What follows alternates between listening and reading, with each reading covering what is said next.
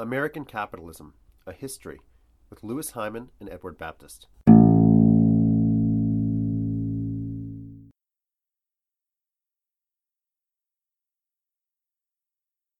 The American apartheid of Jim Crow was still very much alive and well in the 1950s as part of both the larger system of racial segregation and control, as well as American capitalism.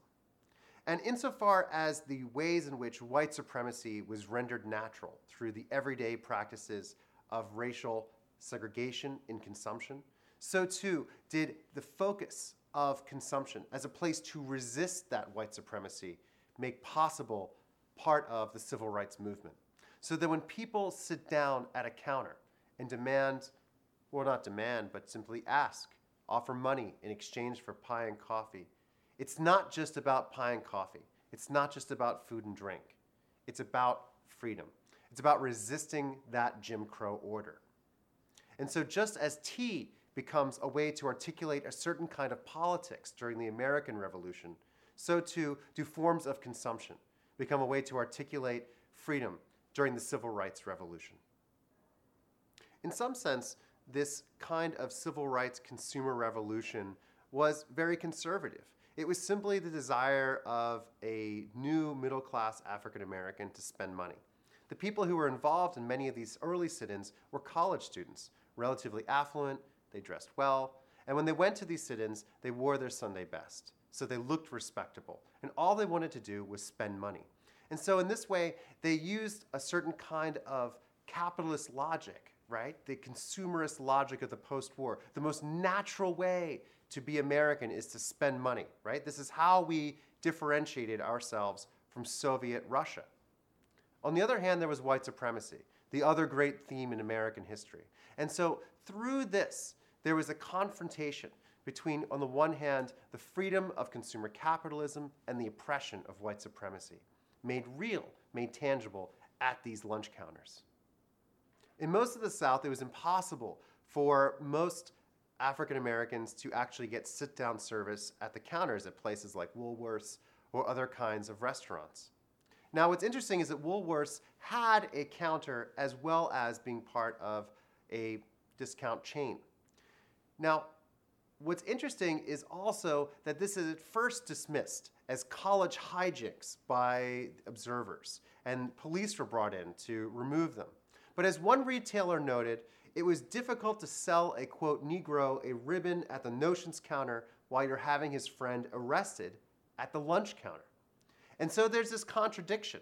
On the one hand, retailers don't want to offend white customers, but at the other hand, they don't want to offend ah, black customers either. And so they are caught in this contradiction between the white racial order and desire to make profits. At this point, black Americans weren't asking for the vote. They were just asking to spend their money.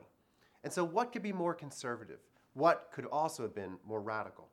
As one Southern department store manager remarked, quote, after this eating thing has settled down, we're going to have more upheaval. It's a social revolution, and we can't have it painlessly. And he was right.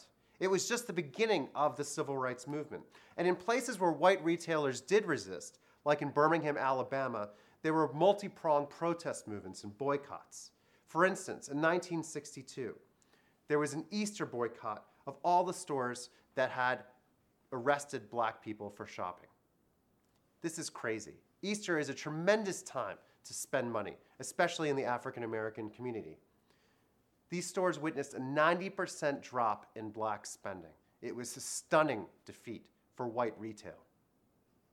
In cities across the South, college students, religious leaders, and working class African Americans united to claim what was theirs under the logic of consumer capitalism, under the logic of the free enterprise system.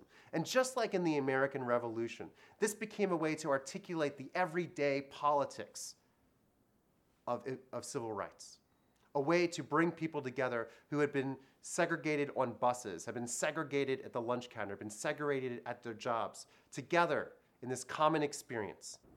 This black consumers movement laid the foundation for the next year's Voting Rights Act. And so this economic power helped lead to a new kind of political power. But what's interesting about this is that this economic power was fundamentally conservative. It didn't challenge anything about wage work, it didn't challenge anything about capitalism. In fact, it used the very most foundational notions of consumer rights against that of racial inequality. But it was radical in the way that it disordered the Jim Crow establishment that had been so naturalized by the everyday practices of consumer white supremacy.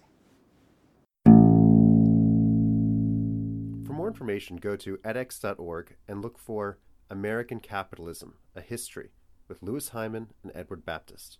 Or go to facebook.com slash American Capitalism MOOC. This podcast has been brought to you by Cornell X from Cornell University.